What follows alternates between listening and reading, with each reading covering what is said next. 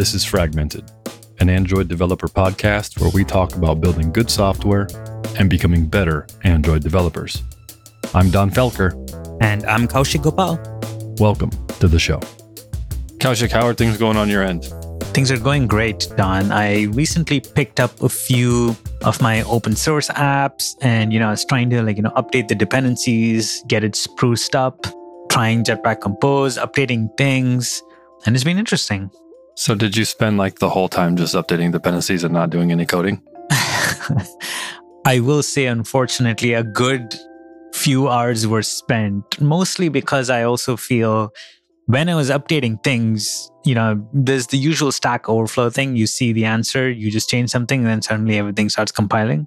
So a lot of that happened, but I did at some point stop and think, you know, I wish I could just try to understand what each of these things were, you know, and I did spend some time Googling, but that's where like this topic became suddenly very interesting.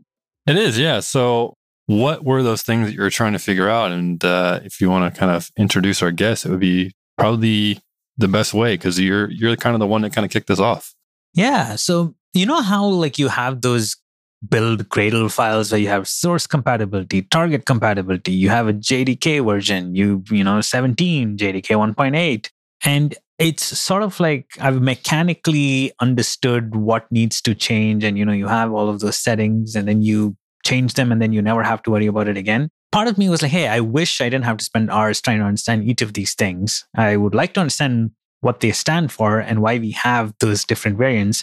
And I thought our listeners would enjoy that too. But instead of me having to like talk all of that, I went back in memory and tried to think, hey, who would be an excellent guest who would help us with this stuff? And without further ado, we brought our good friend of the show, Michael Bailey, back. Welcome to the show, Michael. Thank you. Glad to be back. Yeah, this is fantastic to have you back. You have been on some of the early episodes of Fragmented. I think as our notes have it here, 9, uh, 10, and episode 78. So Michael's a repeat guest here. So thanks again for taking the time out of your busy schedule to join us today. Yeah, thanks for having me. It's it's funny. Michael was referenced as Yogurt Earl, and if you want to know the story, go back to like I I think episode nine. But he's referenced literally in our very first episode, the very first episode of fragmented had something about testing and i think it was a talk that maybe michael gave like you know on espresso and Spock.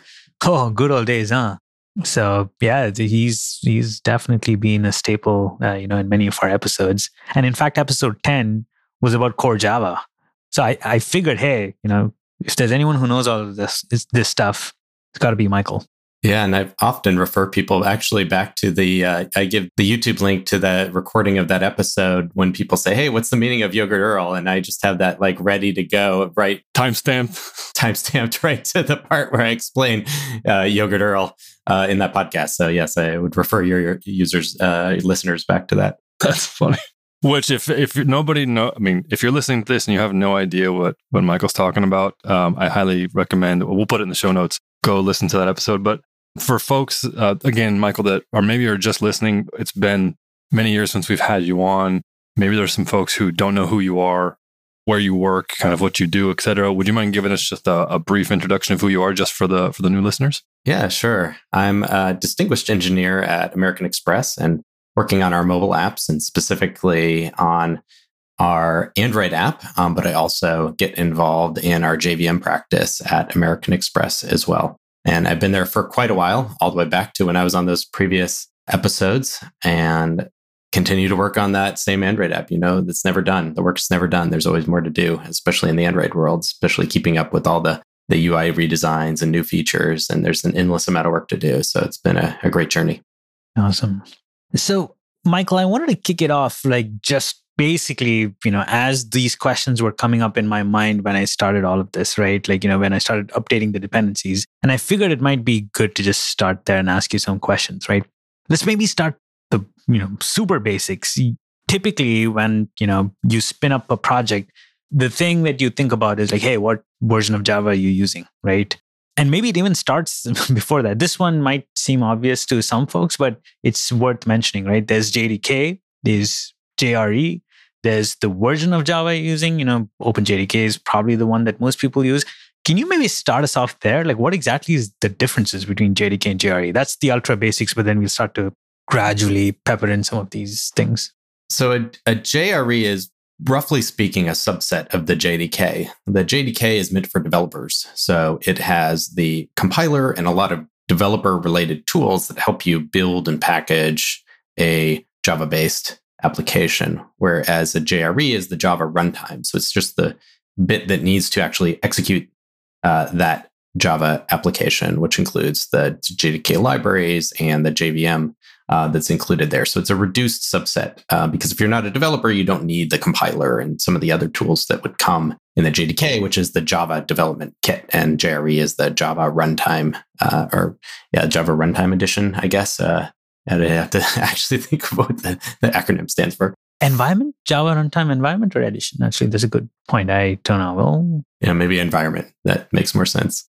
No, but I, I so that's so if I was just someone who was using you know a computer that ran applications that were using java then typically the jre is what i would expect to be installed right? Whereas with the jd if i'm an android developer i need the jdk right?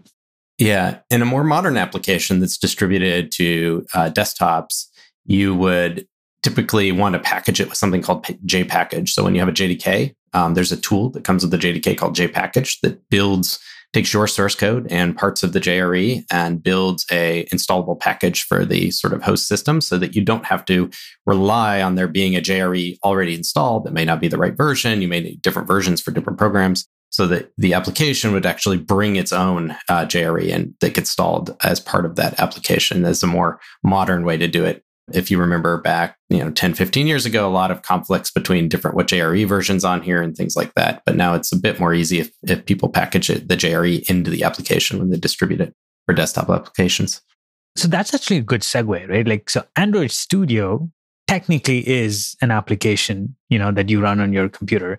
I know there's some nuances there with like the version that Android Studio itself uses. Can you walk us through what happens there. Like, what is the version that Android Studio uses? And there are certain settings that I set inside Android Studio, right, which may not necessarily point to the same version.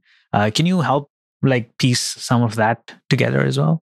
Yeah, there's a lot of different um, JREs, JDKs, and runtimes involved uh, when you have JREs. So yeah, when you get Android Studio installed, it packages its own runtime. The latest versions of Android Studio package a version of Java 17 runtime that comes with uh, Android Studio. It's actually a JDK because it's a development tool, so it would need all of the the tools that uh, come around a JDK 17 um, that packages with it. So you don't already have to have a JDK install when you install Android Studio, but often when you build your own application, you're going to want to think about what are all the JDKs involved at the different points in actually building my application. And you may not want to use the version that's bundled with Android Studio. You may want to install your own JDK because in an Android application, typically you're using Gradle as your build tool. And Gradle itself is also a Java application. So Android Studio is a Java application with its UI written in Swing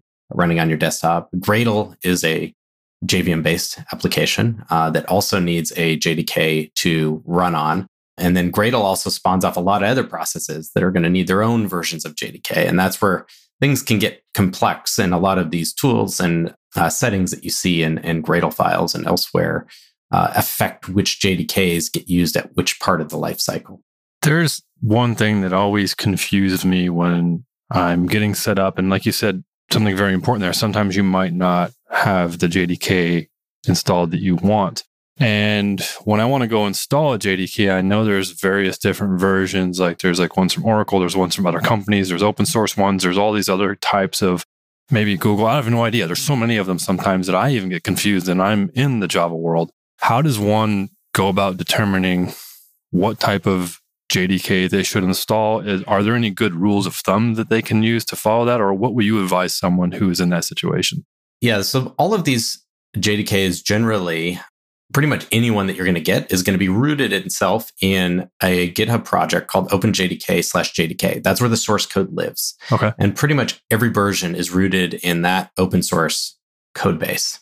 And what you get is distributions where various communities and people and companies have taken this set of open source code uh, available on GitHub and compiled it uh, for various platforms. And then they give you binaries that you can install. And so a lot of these are very similar. They may have different patches, they may have slightly different things that you you may get with them. But most of the ones that you're going to get um, that are open source based ones are uh, going to be very similar. So a common one is um, from the Eclipse Foundation is called Temurin. That is one open source uh, JDK that you can get. Um, there's another one called uh, Zulu, which is another distribution of the Open JDK. And some of these ha- offer different support for different platforms. So, for example, if you had an application, you needed a JDK 8 running on an ARM version of a, of a processor on your Mac, uh, for example, at least the last time I checked, the Zulu JDK offers an ARM uh, JDK 8 version for Mac, but Temurin does not. So there's slight differences like that. And depending on the needs of your team and your application, you may have to choose based on some of those uh, things. But for the most part, most people aren't going to notice the difference. There was, yeah, I mean, I'm, I'm going to try my best not to take us on a tangent there, but that ARM uh, mechanism you mentioned is very interesting, right? Because typically mobile devices are all like ARM uh, processors, right? Like at least for the most part, most common mobile devices use ARM processors. And for the longest time, our machines, like, you know, people who use Macs or even the PCs for that matter, all were Intel based machines, right? And so I don't know if you folks remember, there was a point of time where our emulators used to be like, you know, super slow. But then there was this whole Intel HAXM thing that came in, you know, HAXM. I won't go into the details, but like, you know, I, I thought it would be a good place to point that, you know, they brought uh, an emulator that works in the same processor. But things like now that with the Mac, the you know more recently the Macs have started running ARM, like they have ARM processors, like you know with the M1 series, things have gotten like easier because now you can just you know use emulators that are ARM based and you know that matches with mobile devices. So yeah, I, I thought I'll throw a quick tangent there, but thank you, Michael. That was yeah, that, that would make sense.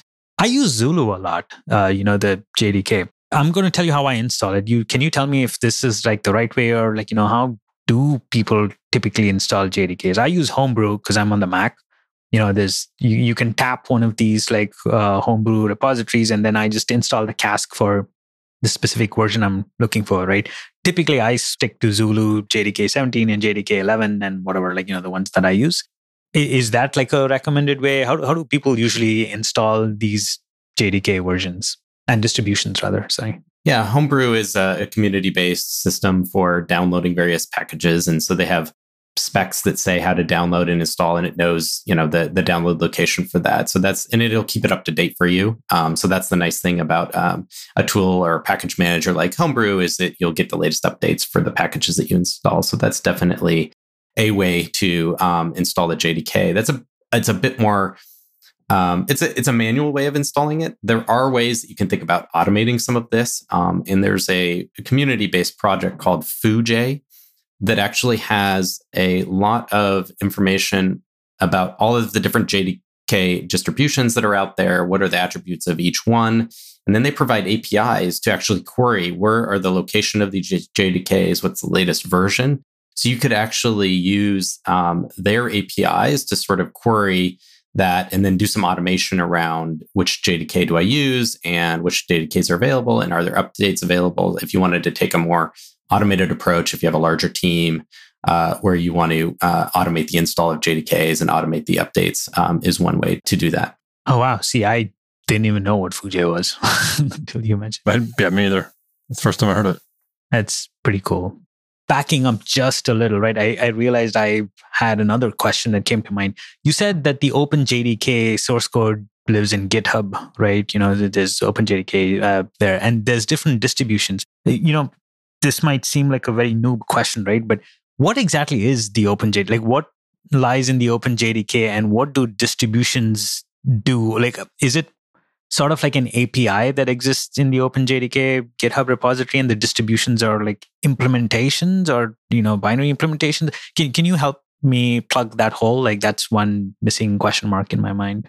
Yeah, it's pretty much a full implementation of everything you need to build. Let's say you know JDK 17. It's got the JVM, which the the one that comes in that repo is called the Hotspot uh, uh, JVM and it comes with all implementation of all of the Java APIs. So things like Java util string and all the other JP, APIs part of the standard library for Java comes with the Java compiler and all of the related tools. So all the source code is there to build those tools in the repo but nobody wants to go build their own JDK from source. So that's where the distributions come in. Ah. Is that they've gone and they've built it uh, for these various different platforms and operating systems and architectures and uh, you know x86 architecture versus ARM architecture.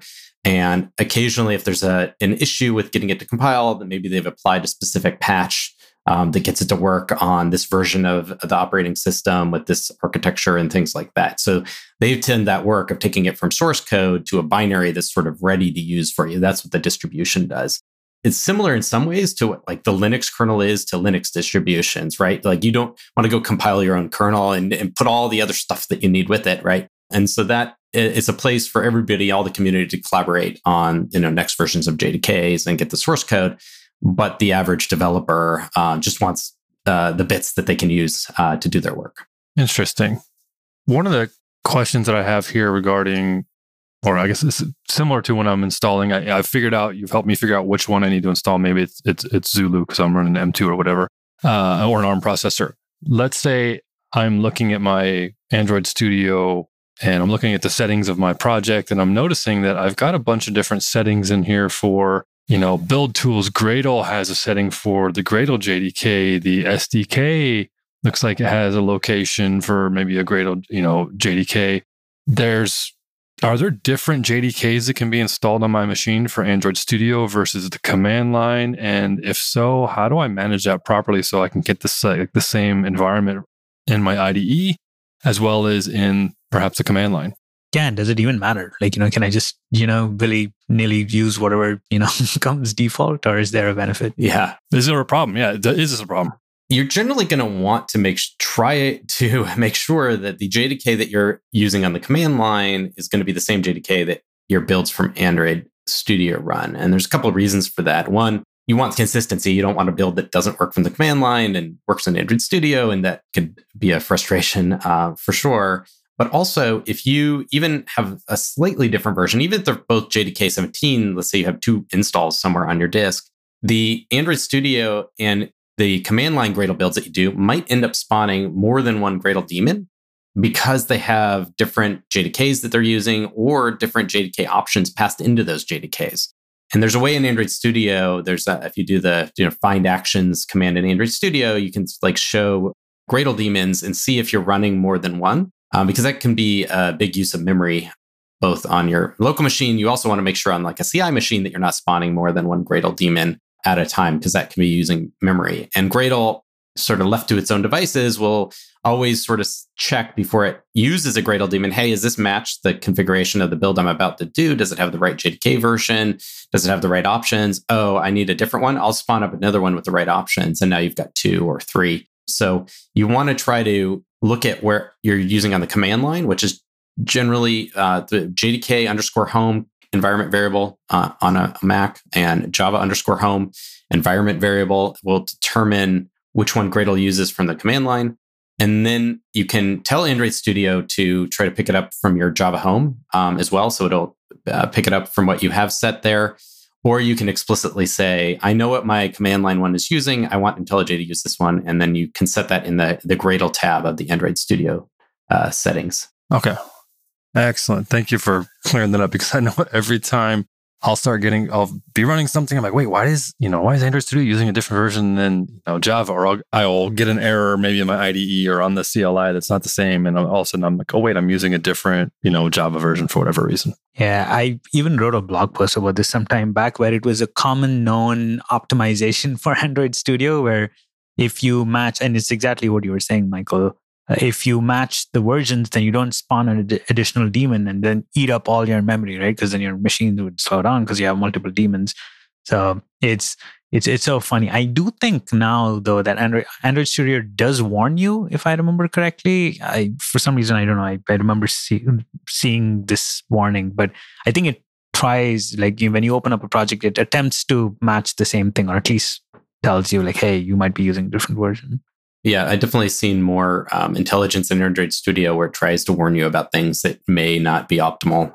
You know, in the in the newer versions of Android Studio, you're going to want to also think about when you're when you're doing your build, you you want to think about which version of the JDK you have installed. And generally, these go into the major version numbers from eight to eleven to seventeen. Yeah, what are these? Yeah, what are those?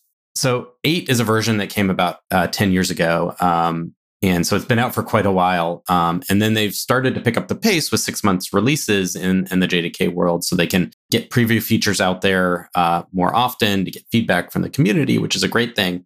Um, but then they've also instituted what they call LTS, which is common along among a lot of um, pieces of software, which is long term uh, support version, which means that version will get uh, updates and security updates uh, for an extended period of time as opposed to a non LTS version. And so 8 was an LTS version, uh, 11 was an LTS version, 17 is an LTS version. And then later this year, they're going to be releasing JDK 21, and that will also be an LTS version. And then I think the plan is to get an LTS version roughly uh, every two years.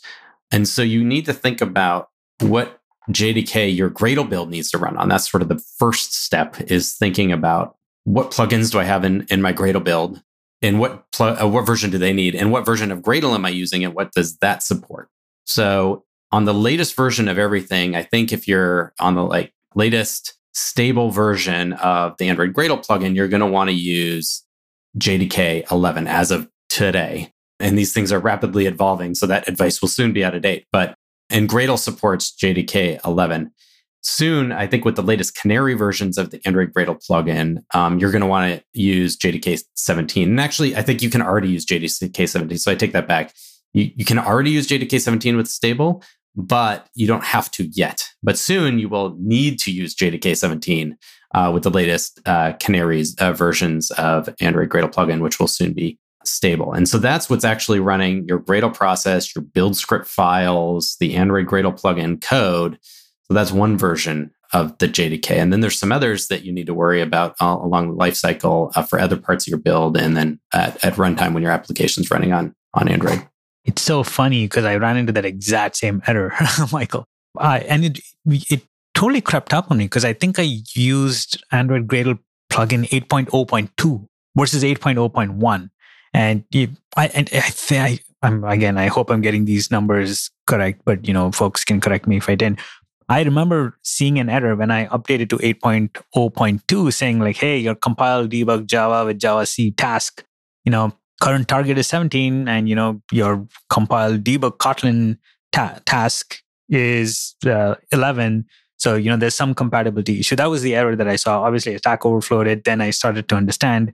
And, you know, I think it now what you're saying is starting to make sense to me, Michael, because all I had to do was bump the version from 11, you know, the last LTS version to 17, because I, to your point, I think, you know, they're requiring some of those things. So this is all, you know, making sense to me. It's also funny because I, you know, at one point I used to think, hey, why is it that it's, if you ask like, you know, the most common versions, popular versions, it's 8, 11, 17. Obviously, the whole concept of LTS pieces that together. So yeah, that makes sense. Yeah, and that you can actually separate some of the versions that you use because they at times they may need to be different or there may be reasons you want them different. So the version that Gradle itself runs on and AGP and your build scripts run on can actually be different than the version of code that your compiler, your Java compiler runs in and your Kotlin compiler runs in and that your tests run in. So Gradle has a capability called tool chains where you can tell Gradle I want my toolchain to be 17, even though let's say Gradle is running on 11, your toolchain and might be 17 or or vice versa. And that tells anything, any tasks in your Gradle build that are toolchain aware. And as of the recent versions of Kotlin and the recent versions of Android Gradle plugin, they're all toolchain aware, which means they look at what toolchain you've set uh, for that uh, sub project and they'll pick it up and they'll go and use that version of the SDK. And Gradle will actually download and install that version if it doesn't already find one on laying around on your system. So you can actually say 17. And if your Gradle build's running on 11 and you say toolchain 17, it's going to go look around for a 17. If it doesn't find one, it's going to download and cache a version of JDK 17 for you. And then it's going to use that to run the Java compiler and the Kotlin compiler um, and any other tasks that are toolchain aware uh, within your Gradle build. So it allows you to have a separation between what Gradle is running on and what your uh, code is compiling with. Wow. Okay. So this is getting well, deep. I like that. Yeah, I know. I just like boom. Suddenly, all of this is starting to make sense to me, right? Like because that error message used to say consider using JVM toolchain. I didn't think twice about it, but now I'm realizing that's actually like a separate feature that Gradle provides in order to like be helpful around this. Am I understanding that right? So JVM toolchain is literally like a like a feature with Gradle that allows you to sort of play around with these different versions. It's a feature. It's a feature of Gradle, Java tool chains, and then specific plugins and tasks have to be toolchain aware and sort of opt into that system so that they can use the toolchain that's been declared. Ah, so Kotlin, like uh, typically a lot of folks, if you have your build Gradle file, the Kotlin task actually does have an option called JVM toolchain. So this is plugging into that, if I'm understanding correctly. Well, there's JVM Target on Kotlin, which is still again a, a little bit different okay. than the toolchain. Oh, so yeah, so that's Kotlin options JVM Target. You're right. Okay, let's go into that. How is that different from the toolchain now? So there, you, there's the, there we go. Yeah, it's a it's a few levels deep, right? It's yeah. you may be running, let's say, on you may have declared a toolchain of J, J, JDK 17, uh, and so that means you're JDK 17 is used to execute the Kotlin daemon, which is compiling your Kotlin code and also your, your Java source. But then you could tell Kotlin what type of bytecode do you want it to output. And so you can tell Kotlin, I want you to, even though you're running on, let's say JDK 17, I want you to output Java 11 byte bytecode or Java 8 bytecode. And that's what the JVM target is for Kotlin. And then Java has similar uh, things. So they're the older way of doing it in Java is source compatibility and target compatibility. Oh, which I was going to ask that because that's like a common setting you find as well. Yeah, it's in compile options, right? Yeah. When you're telling the Java compiler with source compatibility and target compatibility, source compatibility is saying oh, when you read in my source files, my .java files, only use features up until that version. So if I had source compatibility 11, it's only going to allow those Java files to use Java 11 language features at uh, in those files. The target compatibility at uh, the JDK is what type of bytecode it output. Did it uh, output JDK byte uh, 11 bytecode or JDK 8 bytecode? That's the target compatibility. Usually, you would want those to be both the same, although not necessarily. Although in new newer versions of the JDK, now you don't really need to use those. Although I think you still have to use those for Android specifically because Android is still only uh, in the Android block in your configuration, they still have source compatibility and target compatibility. But there's actually a, a version or an option on uh, newer JDKs called release. And if you use the release option, you don't need to use source and target compatibility. And release sort of bundles up three concepts in one. Before you had two separate concepts, source and target, but there was actually a missing concept between both of those, which was which version of the JDK APIs can I use? So let's say there's a new thing on string. There was a new method introduced at some point called um, string strip indents, right? And I think that was that's in a more modern version of Java, but that's in the API library. So there's the source language version, there's the output bytecode version, and then there's the JDK APIs version. And release bundles all three of those concepts into one. And so if I set release 11 that means it's not going to allow me to call any JDK APIs that were introduced after 11. It's going to output sort a bytecode that is compatible with 11, and it will also make sure the syntax is compatible with 11. So there was sort of a missing concept before in source and target, and now with the release, you only set it in one place, and they all match up. Are you going to be able to use that in Android eventually, or can you do that now, or it, or are we still with the source and target compatibility in Android? The last time I checked, I think they don't have a, an option to set release in the Android DSL. Okay. Um, so you would set it at the Java level, and then you would have to look at what Android is picking up, and you have to match it with the Kotlin version because if your if your Java version doesn't match up with the Kotlin version, you'll see warnings, and so you got to try to match up all of those settings uh, so that you're outputting the bytecode that you need. Because if you output let's say you call a newer version of a JDK library that's not available on Android in your Android application, then you're going to have problems at runtime in your Android application. So now we're getting into more of the Android space. And yeah, it's a lot of things to line up. Got it. Yeah. This, this is the kind of thing. It, it's funny you brought up like some of these features, right? Another common thing that I do is for date specifically, like, you know, because that's the common one, like, you know, up until quite maybe recently too, people, if you wanted to use a lot of uh, date features, you know, the standard answer, and we maybe did an episode on this too, was using Joda time, right?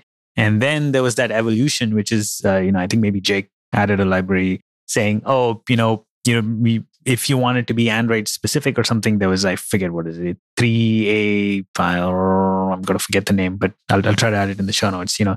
JSR 310, I think. Yeah, yeah. It, it, was actually a library. I forget the name of the library for Android. 310, wasn't it? Oh, yeah. It was, like 310B, something like that. I, I forget. Yeah. Uh, yeah. A310 or something.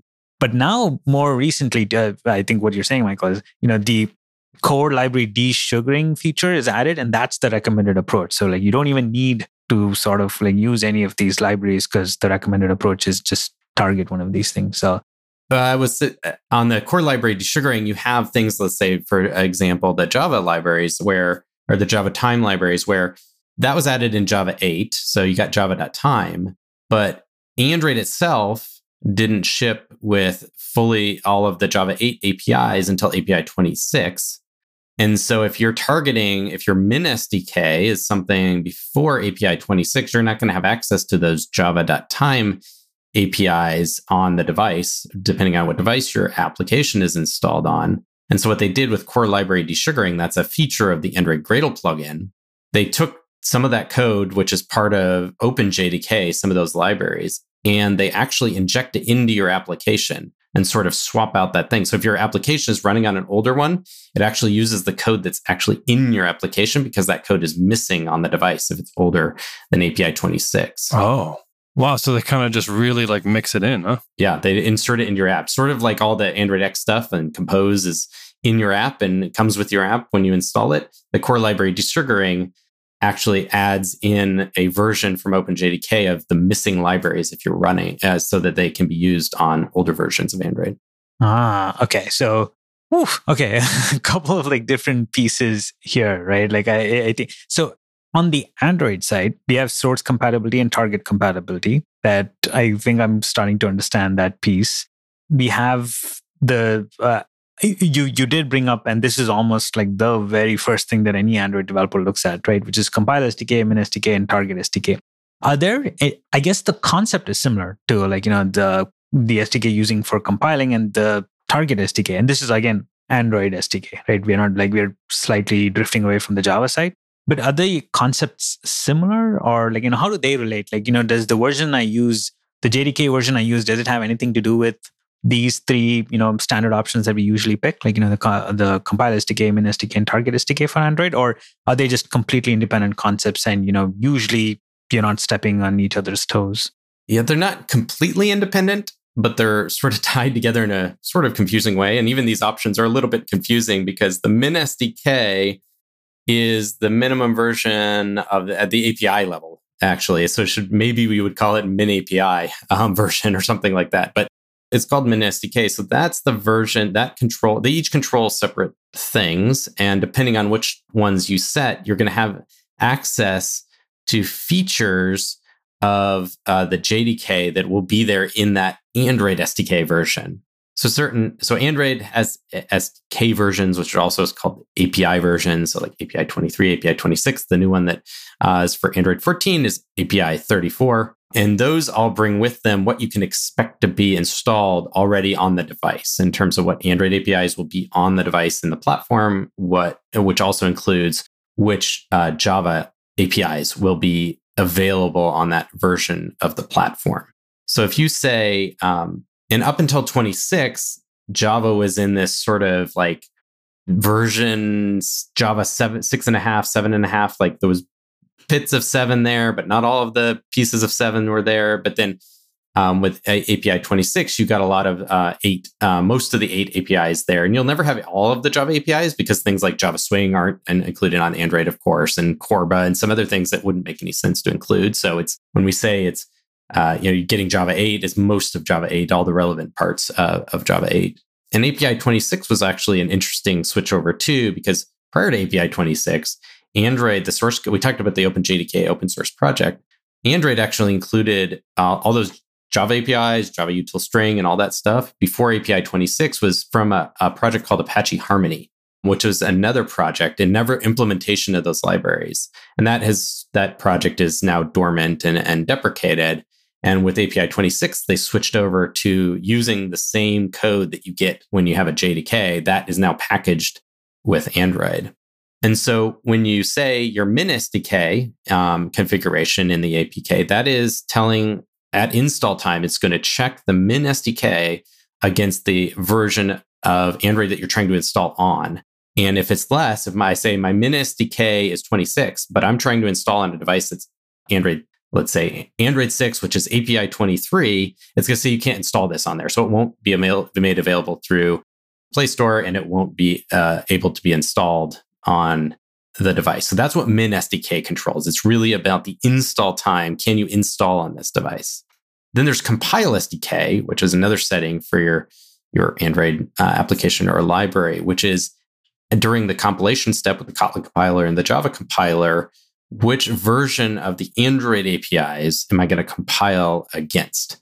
And that also implies a version of the Java APIs that were involved in that version of the SDK. So, for example, if I say compile SDK 26, that means I get uh, I, my source code can reference Java 8 APIs, and you get Java 11 and most of Java 11 and API 33, and you get a, some of Java 17 and and uh, API 34.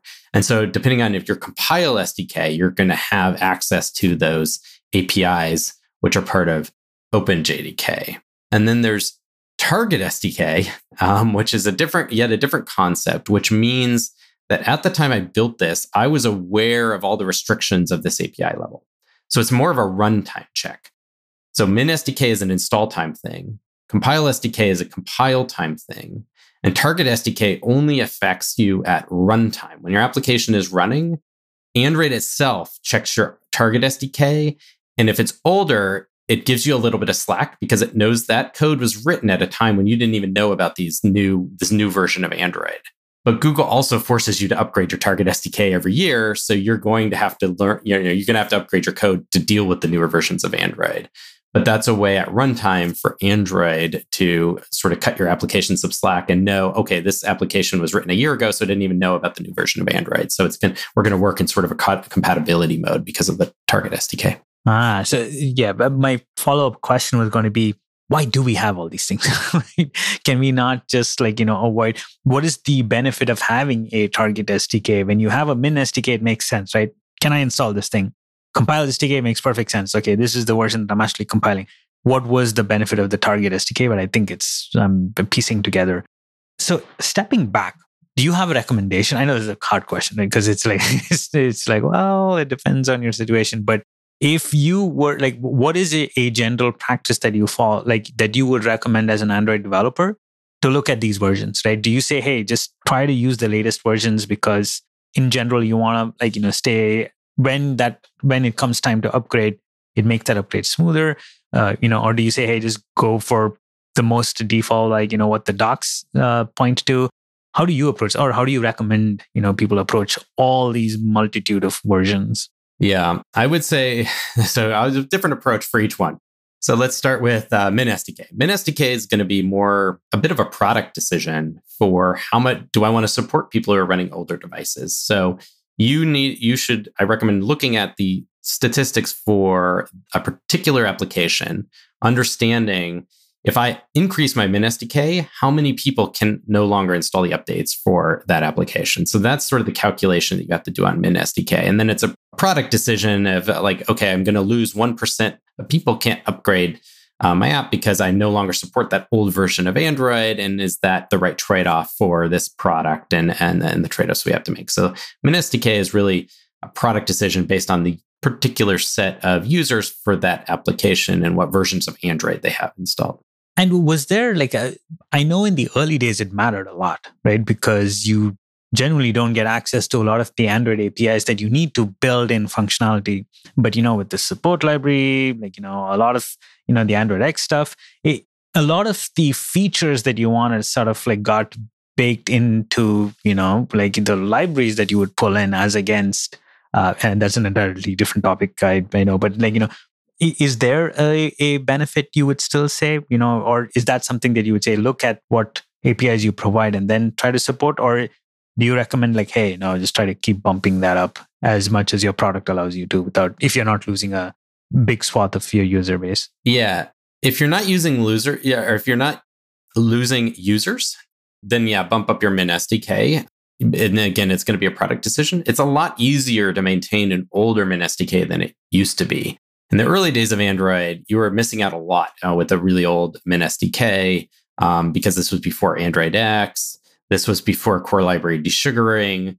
But if you with core library desugaring and Android X, it is it's a much less of a burden to support an older Min SDK version than it used to be. Okay. So that makes sense with Min SDK. Uh, what is your suggestion with let's go with Compile SDK? For Compile SDK, I always recommend targeting the very latest with Compile SDK. So as soon as it comes out, as soon as it sort of goes final and platform stability is what they call it, right? So as of the recording of this, Android 14, which is API 34, just hit platform stability recently, which means now you could update your um, application uh, to have Compile SDK 34. So as soon as you can get to the latest version of Compile SDK, um, I always recommend updating that because you'll get some some fixes. You'll get better nullability support with a better Compile SDK. Um, you'll have access to the the newer APIs if you needed them. So there's really no downside other than the work it takes uh, to upgrade your Compile SDK um, to being on the latest version for that. Because it's sort of a safe environment, right? When you bump the Compile SDK, you know you're going to get compilation errors if things don't work. It's not going to like throw any unexpected stuff. Uh, at least if you bump up the com- uh, Compile SDK, right? So you can prepare your application. You could spin up a branch and then you know bump it up and see all the errors and gradually start fixing that. And you know everything still effectively sort of should remain the same, other than your ability to keep your code updated. Yes. Yep. It's because it's compile time. It's not install time. It's not affecting the ability to install, and it's not really affecting the runtime. So it's just the compile time, which is sort of outside, you know, in and a thing that you can do in as you're at your leisure, uh, right? Because it's not um, affecting the actual install uh, or runtime of the device uh, of the code. Makes sense. And so let's move to Target SDK, right? So what's your recommendation for Target SDK? That one you don't have as much option on anymore. In the early days of Android, you could just keep your Target SDK on an old one and it was worked to upgrade it. And so people didn't. Now you won't, you can't even, you know, on a roughly yearly basis, Google Play won't let you launch updates to your app if a your Target SDK is too old. So that one you just have to keep up with the Google Play requirements is, you know, whatever Google Play tells you to do, you have to do it. Otherwise you can't launch updates to your app is sort of the thing with Target SDK. And that involves a lot of testing on the new version of Android. So you have to, for let's say Android 14, you have to get Android 14 loaded in emulator, loaded on device, and you have to go through like what changed in this release, what things are applied to all applications, which things are only applied based on Target SDK, And you have to test all these things at runtime and make sure you make adjustments so that it works with the new version of Android before you can bump your target SDK. But you really don't have much option if you want to keep updating uh, your application in the Google uh, in Google Play Store. Right. Uh, so you just have to keep up with their policies. And this is sort of the unsafe uh, piece, right? Like you know where co- compile SDK was safe, and I, I don't know safe is the right adjective, but basically target SDK is hey my application can be run on this new version of Android. So go forth and install. Uh, you can therefore install it, is basically what we're saying. But, you know, unless you actually test and make sure things work correctly, so that's where like the work comes in, right? So you need to actually do the testing, you know, before you can, you, I mean, yeah, sure, you can bump your target SDK, but that doesn't guarantee that everything's going to be safe past compilation, right? Like that's where you need to actually do the testing to see that everything's playing nicely. Yep, absolutely. Because it changes the runtime behavior of newer versions of Android. But you need to really make sure you're, if you change your target SDK and test it on old version of Android, you're not going to see any difference. When you bump your target SDK, it's very important to be testing on the very latest version of Android too, because that's where the behavior differences will be. And that's the key point, right? Like, because people are like, okay, I bumped up my target SDK, things are working normally. Uh, you know, that it doesn't, yeah, that's a, yeah, that's a new mistake in the early days, right? You bump target SDK, make sure you have an emulator or, you know, preferably a device that's running that SDK to to effect those changes. Yep. Makes sense. One recommendation I have here is write laborious comments. I do this typically because, again, it's the kind of thing where uh, you, you know you forget after some time, and it is very application dependent, right? So I would say in your Gradle file, you know, add comments saying, "Hey, last we checked in our user base, blah blah blah. This is what we noticed. That's why we, that reasoning, you know, having that like laid out somewhere you know i just usually like to have comments in the code right away there so you know people have that understanding uh, it, it it really helps. You know like for example the target sdk you know hey play store just updated or like you know we know this update is coming so that's my recommendation. But this thank you for piecing those together. I feel i have a much better grasp now of those things. Yeah the uh, one thing i would also add to the target sdk is if you are needing to upgrade your target sdk because you've fallen behind or whatever and you're not sure what to change be sure to just google whatever your sdk is that you're updating to you'll most likely end up on the developer.android page. And there's a section for each SDK called behavior changes for all apps. And then you can view another section there. So, for example, for Android 14, it's called apps targeting Android 14. And then you can start seeing all the things that have changed inside of there. So, for example, if you went to Android 13, you may know that you had to introduce two new permissions or the post notification permission came out. And like these are things that require additional engineering time. And sometimes these updates are not small if your application's big. So you'll want to make sure that you're staying on top of it as much as possible, but definitely utilize the documentation because it's full of all kinds of good stuff. You sent shivers up my spine because that was one of those updates that really, like the permissions one, like it was a good thing, but man, that wreaked havoc in, like, you know, in a lot of ways. Yeah. So it's one of the, yeah, definitely, yeah, test forth. I actually had at one point like a GitHub repository because, and this was different, like in the early days, very different problem where I used to try to just highlight the most important things, right? Like, you know, if you're having a coffee conversation with someone saying, Hey, did you update them in SDK? You now get this feature that you would really like to use. And it was somewhat popular and it made me think people really like that. Of course, like all of this is listed in great detail in the developer docs.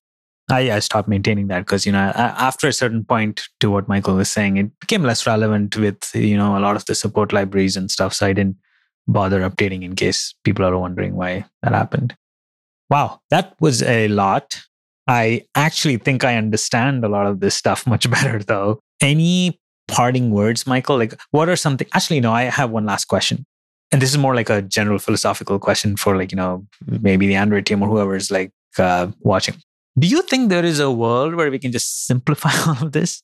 Where because I, I I oddly remember listening to a podcast. I think it was in the iOS side, right, where they Apple is like obviously very tight about some of these things, and like you know the upgrade path is simple. Do you think there is a world where for like Android development we can simplify these settings? Do you think we're heading in that direction? What are just your general thoughts? I mean, obviously there's no answer, right answer here, but as someone who's so deeply knowledgeable with this stuff, you know, give us the lay of the land. Like well, what do you see in our future with all these versions? Yeah it's it's hard because a lot of the pieces are controlled by different parts of the community right? You have openjdk which is one part of the community and that goes in there. You have the kotlin which is another part of the community and that goes into the mix. You have gradle which is another part of the community and that goes in the mix. IntelliJ and Android Studio, which are open source projects, into the mix. So you have all of these different open and you know there's a lot of benefits to the open source where but it adds a lot of these challenges. And then you have the backwards compatibility story where if we if it was all controlled uh, by uh, one group um, that was controlling all these things and it was you know from scratch first principles you know i don't think that they would design it exactly like this there's a lot of complication there but i don't know that they, have simplified a lot. Um, you know, like we talked about with MinSDK is easier to support older versions and the unbundled libraries and, and things like that. So they've simplified um, a lot of the bits that I think that they can. But some of the, some of it is just inherent complexity in the way that the community is structured, and inherent complexity of supporting older versions of of, of Android and just the way that Android works. And you'd have to fundamentally change some of the uh, the principles of how Android works to, to simplify some of these. And I'll even give an example of how it's uh, a new thing that is relatively recent that actually adds a bit more complexity to this whole thing. Um, so maybe it's going in the other direction. Even is S- SDK and extensions, where now on API, let's say I'm on API 32. In theory, I can actually use uh, API 32 device. So a, a device that came out years ago. They're now with the mainline project pushing updates from newer versions of Android to these older devices.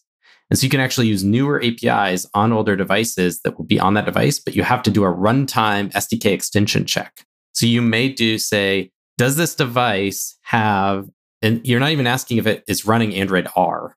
You're asking if it has the R extensions version two which is a runtime check that's on top of the Min SDK check that your app already did at install time. So they're actually, which has a lot of benefits because you can use the newer stuff on older versions of Android, but now you potentially have to think about that combination. It's another thing that you have to QA, another thing that you might have to try to set up an emulator for.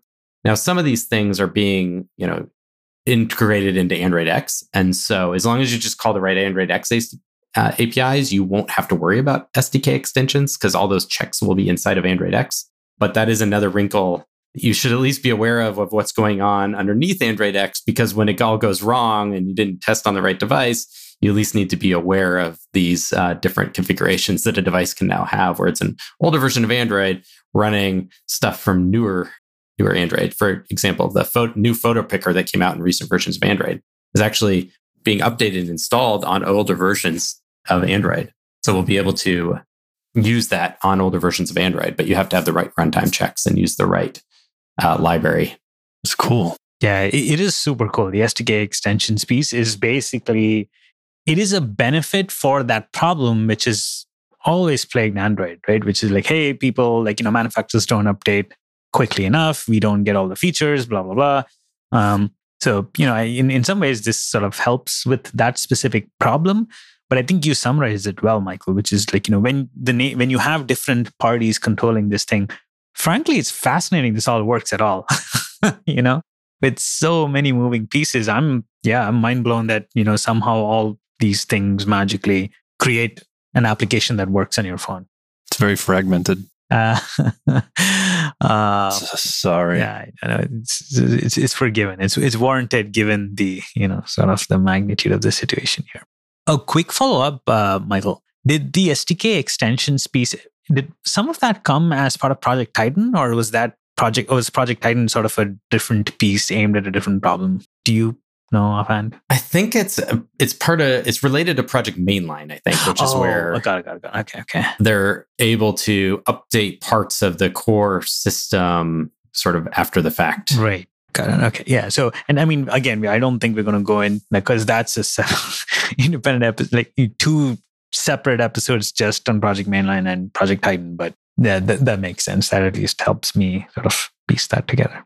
Oof, Michael, thank you. I feel I've, I've, you know, I, I've, I got a shot of like, like knowledge here, and I think I need to like, you know, step back and meditate and think about all the things you've said. So, um, thank you for all of this knowledge, and thanks for taking the time to chat with us. Yeah, thank you.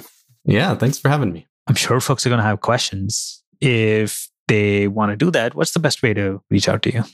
You can find me on Twitter at Yogurtearl. Yogurt Earl. And I think if folks want to understand again, you know, the spelling and the origins of that, we'll make sure to add a link to that.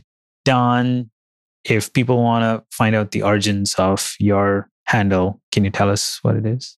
Uh, it's just my name. Okay. just go to Donn Felker on Twitter or uh, donnfelker.com is the best way to get a hold of me. And if folks want to figure out what new app you're trying to update and how long you're spending on updating dependencies, where can folks do that, Kaushik? Uh, my website, kau.sh, has links to all of that. And I, you'll find my regular rants now and then. If you notice it's late at night in Pacific time and I have like, you know, a tweet or whatever going out there, you know I'm basically angry because I'm trying something and it's not working. Fair. Thank you all so much for listening. Again, Michael, thank you so much for this. We really appreciate you and, you know, coming back to Fragmented and, you know, talking to us about this stuff. Thanks. It was a lot of fun. Thank you all for listening, and we will catch you in the next episode. That's it for the show, folks. Fragmented is hosted by Donn Felker, and me, Kaushik Gopal. We record the episodes ourselves, and Stan Vidovitsky edits and produces our show. You can find more episodes at fragmentedpodcast.com. Thanks for listening, and we will catch you in the next episode.